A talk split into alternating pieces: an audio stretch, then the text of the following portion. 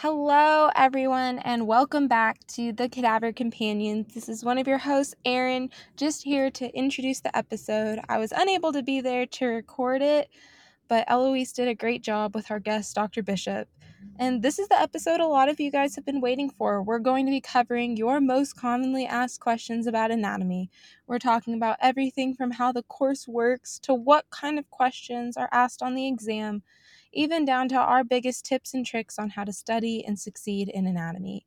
And to do this, Eloise will introduce him properly, but we thought who better to have to answer these questions than Dr. Bishop, your other co-block director for AH&E. Okay, so now we have Dr. Keith Bishop, who is just an incredibly funny professor in person.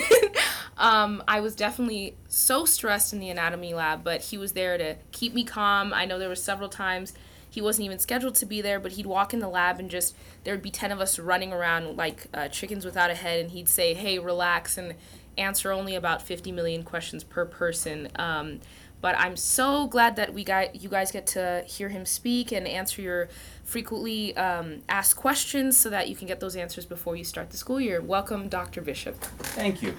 What an honor to uh, be asked to give some advice. I hope I have something valuable to say. Yeah, thank you. Okay, so the first question we have is what questions should we keep in mind as we learn anatomy to better solidify it in our minds? So I think that's a great lead-off question because um, in my mind, anatomy is the basis for all medicine. All medicine. You know, regardless of what specialty or what patient care you're interacting with, anything, it all boils down to the human body, what's gone awry, what's wrong, but you need to know the normal before you need to know the myriad of abnormalities. And, and my boss, um, Dr. Jones, who you'll meet uh, many times, she has a, a interesting way of saying, uh, frequently she'll say it, that when you go to a professional conference, you know, and, and it's an auditorium full of people, the speakers will get up and say, you know, they may be giving a talk on cancer or something like that.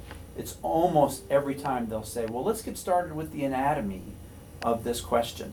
Yeah. So it's, it's a, a steep learning curve to get it all, but what you'll need to realize is that in some instances, what we're teaching is a mile wide and an inch deep, then when you get further into your training, what you're going to be learning is an inch wide and a mile deep. So you need to have that first basis before any of it else makes sense. Yeah, I don't think I could have put that better. Um, I don't see how a medical school could start without doing the anatomy block because so much of your units are referenced in knowing where the thing is and knowing how it works. Um, and so I couldn't have put that better. Thank you so much. And and you know, I, I'm stupid if I don't know that a lot of the stuff that you're going to be hitting yourself over the head with, Now I can't remember this, I can't remember this, that you'll get through the block, and then a lot of that will just go away. but then, you know, two years later, let's say when you're doing, uh, you're prepping to go on your OB clerkship, suddenly now you're going to look back at your notes and you're going to say, oh, that's what the round ligament of the uterus is for. Or, you know, so it'll come back. Yeah. Even when we're doing our blocks, um, it comes back. The most recent one I can remember is kidney. And I was like, I saw this and I got to see like the different parts. And it's a lot easier to overlay the new information you're learning when you've already seen whatever organ that you're um, learning about. Yeah. And, and let me just throw in again is that some of the most um, eager anatomy students are clinicians that have been out doing clinic stuff for years and years. And then when you give them an opportunity to come back in the lab and peek down inside the body again, they're all over it. Because unless they're a surgeon, it's not something you see. Yeah, no. And so they want to bring that back yeah. to the basics. I definitely miss the lab. Um, but the next one is what is the overall timeline of the AH&E block? So we'll start, uh, you'll do P3 week. I couldn't tell you the dates, but um, I think it's like the last week in July, first week in August, something like that. Yeah, like July that. thirty first. I believe. So we'll peek our head in to the Friday of that week and do a little intro block, and then in the afternoon uh, we'll do kind of the orientation in the lab where you'll come through and pick up your gloves and you know and and and make your stake on a locker and stuff like that. And then on monday we really get busy. And and the train is going really fast. The second it leaves the station. So you know your old days of undergrad that you got a week of orientation and then you'll start it it is not the case it's like first day hi welcome to medical school and here we go would Yeah. you concur Oh, absolutely. I didn't even feel like it was a train. I felt like it was like some futuristic spaceship that just took off and I was trying to hold on for dear life. it was so much content. And like you said in undergrad, we come from a place where like really that first week is, you know, basic stuff like um, very, very slow. But here it's like we're learning on day one and you're going to do like about, I want to say two weeks of undergrad in like the first day, I, maybe.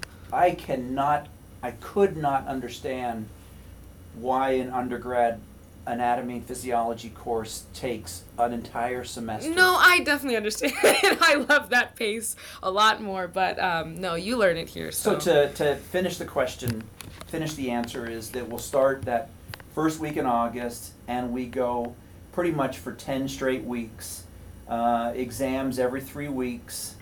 And I think the date that's on my head that will wrapped up is like October 12th. I mean, those are posted dates. You can find those.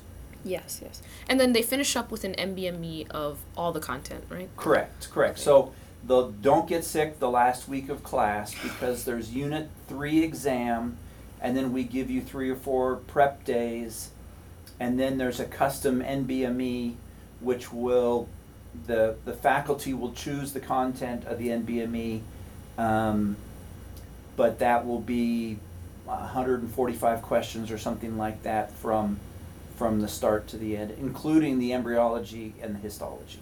Okay, thank you. Now, this next one is really important. This is one that I struggled with because I bounced around a lot and that wasted a lot of time, unfortunately. But how useful are textbooks and other mandatory resources? Because I had a bunch of MS2s telling me, oh, third party resources and all this stuff. Um, but what is your opinion on that? Well, I I mean, you might be asking the wrong person on this because um, I'm sitting here in my office with textbooks all around me, and I'm I admit that I'm kind of the old school. I fully expect to never see a student carrying a textbook, and I understand that. Um, we are making available to you a link through LWW that will give you access to the ebook version of all of our books that are put out by LWW. But the good thing about that is that they realize what um, learners are, are using now, and associated with that content are um, lots and lots of questions. And the, the beauty of these questions is that they come directly from the Moore's textbook, and and it will give you the page number. It will give you immediately what information it came from, as well as the rationales. So I really hope that the students will embrace that. Um, we looked at usage last year, and it was either somebody did three questions or over a thousand. So and everything in between. Um, some students really like the questioning coming straight from the textbook. Um, you know, we say mandatory, but we say mandatory while we're winking because you know medical students are going to use what resources they like, um, and you know that anything that we're saying is mandatory is going to be directly related to the content. If there's any arguments about a structure or the way it's written, we'll always go back to the textbook, and that will be the, the end of the discussion. Okay. And um, following that, how well do you think third party resources translate to material taught in lecture? Well, since we don't write the third party material, we can't guarantee that it's it's directly connected. If if their resources are reviewed, it should be pretty close. Um, you know, third party resources are really good at helping you um, make associations, but and and maybe some recall.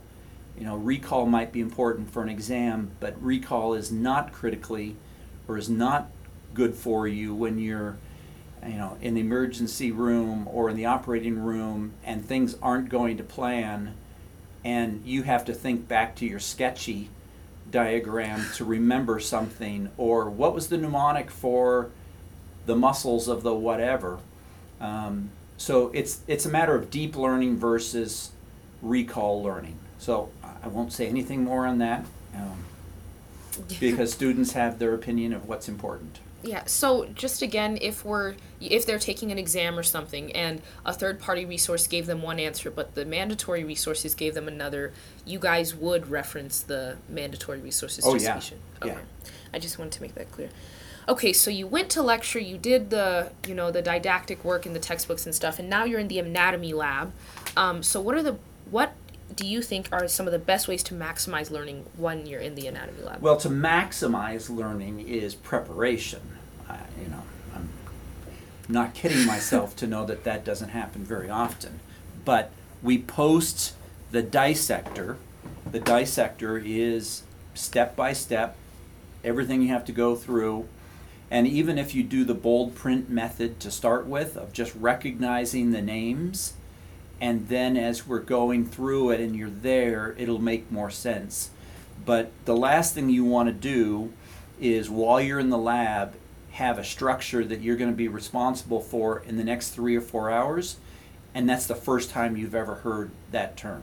Mm-hmm. You don't know what its relationship is to to anything else. You don't know, you know, where it's going to be, where it's going to be found, all that kind of stuff. So, I think in prep, if you really want to be prepped, I would go through the dissector and then maybe watch the pre-lab video that's posted um, that the TAs have made either this year or previously. Yeah. Okay, so they're going to be getting this podcast before they start. So if you could just describe the dissector a little bit, just so they understand. Okay, so the there's a, a dissector with both images and without images. So the dissector with images just has a superficial image of a body that has, say, the skin has been removed, exposing the superficial muscles, and then it'll be like step one reflect the latissimus laterally. And, and hopefully, there's enough people around you, uh, TAs or faculty, to help you with each step. Um, the dissector with images also has uh, one of the TAs in previous year went through and drew all the structures and and had all the things. Uh, vessels are one color, nerves are another color, and, and all of that, just to make it as easy as possible. Yes. Okay. Do you and concur? I do. I do. Um, I definitely use all those resources, and then again, the dissector helps you if it's a um, if you're reading and then the video is really good to layer on top of that um, because our bodies are going to look different but they do work on one cadaver and they show you exactly how to do it so i completely recommend using those both. And so you're really talking about preview right now so how would you say to review the content effectively? Um, that's a great question and and everybody does this just a little bit differently. Uh, i think when i was learning anatomy the first time through i would before a class or before a lab, I would be familiar with the structures. Then I would expose myself, and then I would try to make make connections. So I, I think a, a thing that is unique to deep learners who really understand it is to be able to say uh, what's commonality between a, a, bunch of structures. Like if if I were to say, um, talk to me about the, the group of rotator cuff muscles. And then it's okay, it's one thing to be able to list them off. Boom, boom, boom, boom. I've got an Anki deck for that. But then if I say, okay, who of those, what of those muscles have the same function but a different innervation? or a different innervation and the same function. You know, you know, whatever it might be, is taking things and what is their commonality. Um, which of the following muscles actually attach onto the humerus versus which of these attach onto the scapula? Yeah, that's, so that's, that can be lists and cross referencing back and forth or whatever. Yeah, because um, if I recall the exams correctly, you'll get a few where it's just like, okay, straight memorization, but a lot of it is um, the way Dr. Bishop talked about. You need to understand that if one muscle isn't functioning in rotator cuff, um, for example, what wouldn't they be able to do, and um, things like that. So thank you So for. a lot of the questions are, uh, I think there's something on the list about uh, primary, secondary, and, and third order questions. Mhm. And, and early on, you're going to have great success with the first order question. What is this? Uh, second order is um, like a pin on a muscle, and the question would be about function or innervation or something like that. And then a third order question in an introductory course is really tough because you don't know enough to make that evaluation between two structures or something like that. So uh, the vast majority of of what you'll get will be first and second order questions.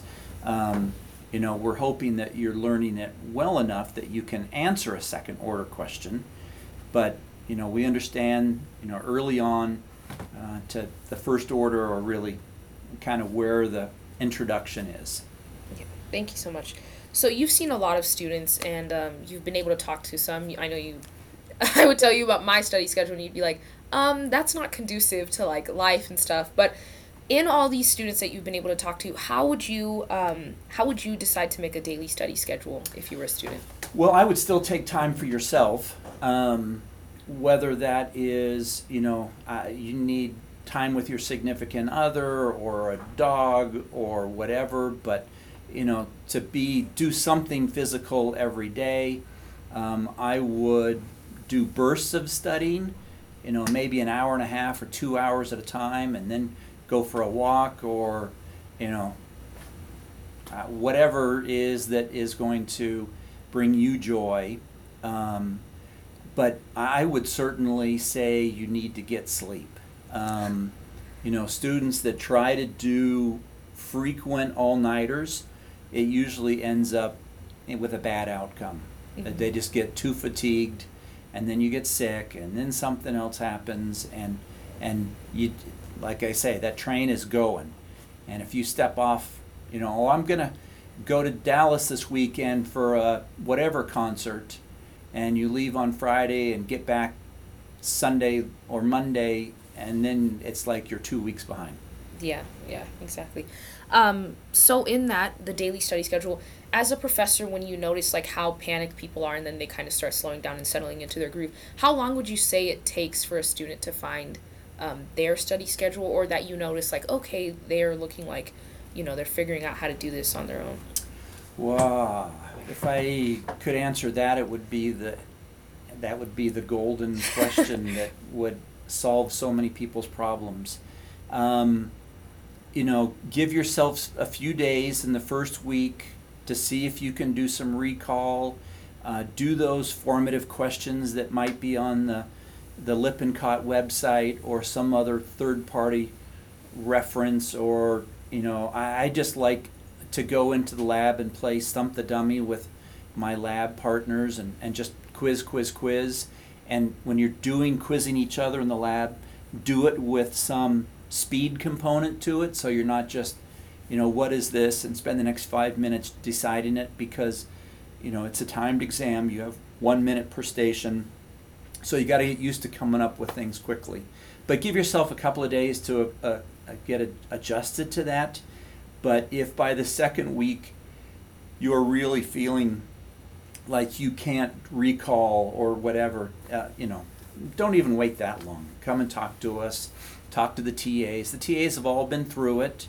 Um, if you're fortunate to have a GMES student on your tank, this is their third time through it so they can give you all kinds of advice. Um, you know, sure. Yeah. Um, I really want to reiterate um, how Dr. Bishop said going to talk to your professors. I had a lot of friends that I would tell them, yeah, Dr. Bishop said this, or Dr. Schneider said that, or Dr. Carr showed me this. And they were like, you talk to them? And I'm like, yeah, because they're there. You know, they're people and they're here to help you. So please reach out if you feel lost or you haven't found your groove and it's, you know, exam week or something. Don't wait that long. Please reach out to a professor, a TA, or just someone else in class um, so that you can get get going because those exams, those days are set. You know whether or not you've um, found your groove or not. Yeah, and, and we're in the lab. Yeah. Nearly, nearly every day we're in the lab, and you know if we come to your tank, and I think we just like asking questions. You know, just to assess some understanding, and if if what we're asking, like you've never heard it before, just grab us and and ask for some advice or saying what am I doing or what should I be doing or whatever. But nobody's going to fault you for asking questions. Yeah, they're all they're all really great. Um, especially when you have you'll have um, abnormalities in your cadaver as well, and you'll be standing there for like 20 minutes, like why can't I find it or why is it over here? And just call someone over and they'll be sure to help. So you talked about a lot of strategies. Um, and in all of these, I wanted you to just briefly address the practice exams, um, both of them, um, because I think this question says, What are your best strategies and resources to remember all of the information you're presented with? And you talked about those questions in the textbooks, but how are the practice exams really different from those and, and how do they help? So we um, we have created um, Unit One, Unit Two, Unit Three exams are faculty written questions, and so the real tests are questions that we rotate in and out every year, every couple of years, and they're established as good questions. So we will retire a question and put it in a practice test, or we'll test a question in the practice test and see how it does. So the the breakdown of the practice exam as closely mirrors the real exam as humanly possible. So if there's three questions on lung on the real test, we'll do everything we can to have three questions on lung on the practice test. So do the practice tests, take them seriously um, for the written and the practical. The practical is maybe a little bit easier because we have pictures of models and, and things like that. Um, but uh, Mr. Hewitson, Anthony Hewitson, he and the TAs will put together a practice practical a day or two before the exam. And I frankly think their questions sometimes are a little tough. Yeah, they make the practice usually a little bit harder than the real thing. So, so t- take the written prac or take the written practice test. Don't wait till till the night before the exam. So take it, um, you know, maybe the week of the real exam. Take it seriously. See how you do. Look at all the rationales. And if you see, okay, I'm missing all the vascular questions, I'm missing all the embryo questions, whatever, that should give you somewhere to go to, you know, do some extra time or whatever. But they are intended for learning, not for assessment. Yes. Does that make sense? Yes, and just to reiterate that point, I know a lot of you are coming straight out of undergrad or doing different things, and I know when I would do that, I would wait to the last minute to do the practice exam really quickly just to be like, you know what, I'm, I'm pretty sure I know this, let me just take it. I really strongly recommend following what Dr. Bishop said, which is taking it a week before because there's absolutely no point in taking it a night before or two days before because you don't have time to see where you're lacking, I think. And if you take it two nights before and you get a 65, now you've freaked yourself Yeah. out that you're like, I'm doomed, I'm doomed. Yeah. Um, so you can take each practice test twice and just do it. And when we advise with students who unfortunately get that first C that they've ever gotten in their whole life and they are feeling like the world is coming to an end, and we'll ask them, well, what was your study like? You know, what were you doing? And they might have had a good study plan. It's, and then we say, well, how'd you do on the practice test? Oh, I didn't do it. Well, hello. yeah. You know, it's preparing you for the real test. Well, they're like, well, I didn't think that I would know enough. Well, that's fine. Just do it a week ahead of time and see how you do, and then maybe take it again two days before, three days before, and see you know, did I go from a 59% to a 79% or, you know, whatever. Yeah, yeah. And this is the first time you're going to see how the questions are asked because you can have all the knowledge but not understand how it's asked, and that could could uh, lead you astray. So And, really, and we have a, a quiz, not every Friday, but most Fridays. Um, it's only open for a short time on Fridays, and it's a, you know, it's a graded thing. There's a percentage of your grade that is from those. And we've heard from student focus groups to make those a little more rigorous than what, you know, what they were in the past. So it's always easier to make questions a little more rigorous. But what we're doing this year that we've not done before is we've given you the rationales for those. Really? Okay, I would have loved those. Um, I'm jealous of you guys now. That's awesome. Okay, so you talked about study materials, you talked about patterns and all of that, and how the anatomy lab works. And in all of this, what are things that past students wish they knew or would have done differently in hindsight? I know you talked about um, GMS students and then um, people who unfortunately have to repeat. So, what would you say is the biggest, some of the biggest things that they've said? Um, I unfortunately am on a committee uh, called the SPPCC committee, which is something like student performance, and I don't know what it all stands for. But we're basically the the committee that students go to who have had a problem, and maybe it'll be decided by that committee they need to repeat or something like that. So, a common theme that I hear when people come to that committee is, and not just in anatomy, but all blocks, is that they change from what they have done before in studying because somebody told them, oh, they're big, or they're, you know, they're, you know, their cousin that's a third year, or, you know, somebody told them, oh, don't use the notes from the faculty, just use U World questions, or, you know, just use Firecracker, or, you know, here's 10,000 Anki deck cards, and if you don't get through them all, you're going to fail, you know. Don't change from one resource to another midship, you know, mid, you know, course. You keep changing things, then you've got time to to get used to that and start learning from them.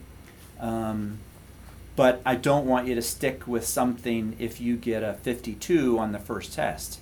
Um, you know, we have to do something different, and whether that's time management or the way that you're studying or who you're studying with, let me make a point of that, is that it is unfortunate that people will choose their study buddies by who they really like and not who is going to help them.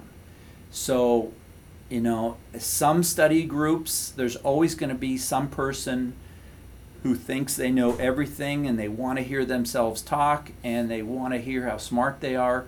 That's not who you need to be with. You need to be with somebody that can support you, push you, help you to learn better. Um, so just be wise with your study groups and you know, don't take offense if someone leaves your group and goes to someone else because it just may be the way their brain works. And you know, I never studied with more than one or two people ever, ever, ever. Yeah. So what else were we asking about? Yeah, no, that's great. Um, Okay. I I want to make a point to that. Don't lock yourself into a study group, like he said. Um, you guys are all one big study group. You know, I never went into lab and I was like, I'm alone because there was always someone else in the class.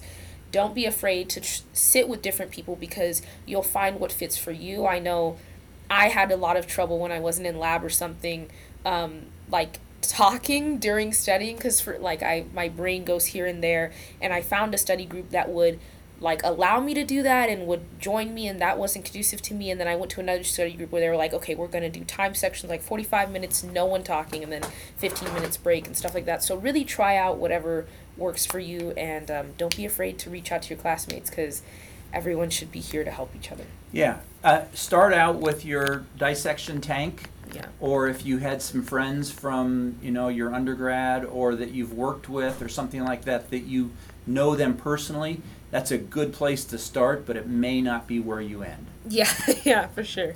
Well, thank you so much. You're incredibly busy. You heard he's in, you know, committees, and I just got him from a, um, a meeting, so he was incredibly busy, and he made time to come talk to you guys. So thank you so much, Dr. Bishop. My really pleasure. your but time. let me let me make my last statement that we really, the faculty really, really want you to do well. Don't you know? Don't take our teasings or our anything for anything other than to lighten up the moment.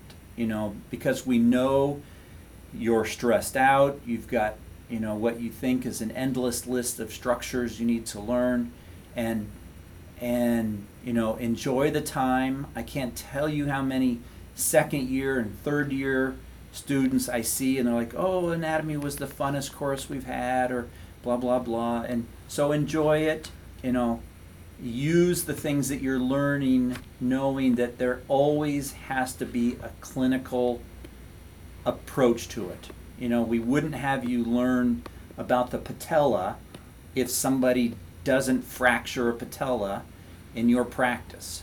You know, is that high yield? Well, it doesn't matter because people fracture patellas and that you'll need to know that and know what it's associated with. So Great. that's that. Thank you so much. We'll see you soon. Thanks. All right, you guys, that wraps up our episode on the most commonly asked questions in AH&E. We hope that you learned a lot and that any questions you had were answered. But of course, if you have more questions, don't hesitate to reach out. Reach out to one of us. You can reach out to your block directors, you can reach out to faculty, reach out to your TAs. There's a ton of people who are there to help you. So do not just let yourself get isolated. All right. So that right now is our last episode of the Cadaver Companions. There may or may not be a bonus episode on mental wellness coming out. We feel like we did cover it with some of our former TAs who had excellent, excellent advice on mental health. So be sure to listen to those episodes with the TAs because they give their spiels and it's absolutely incredible.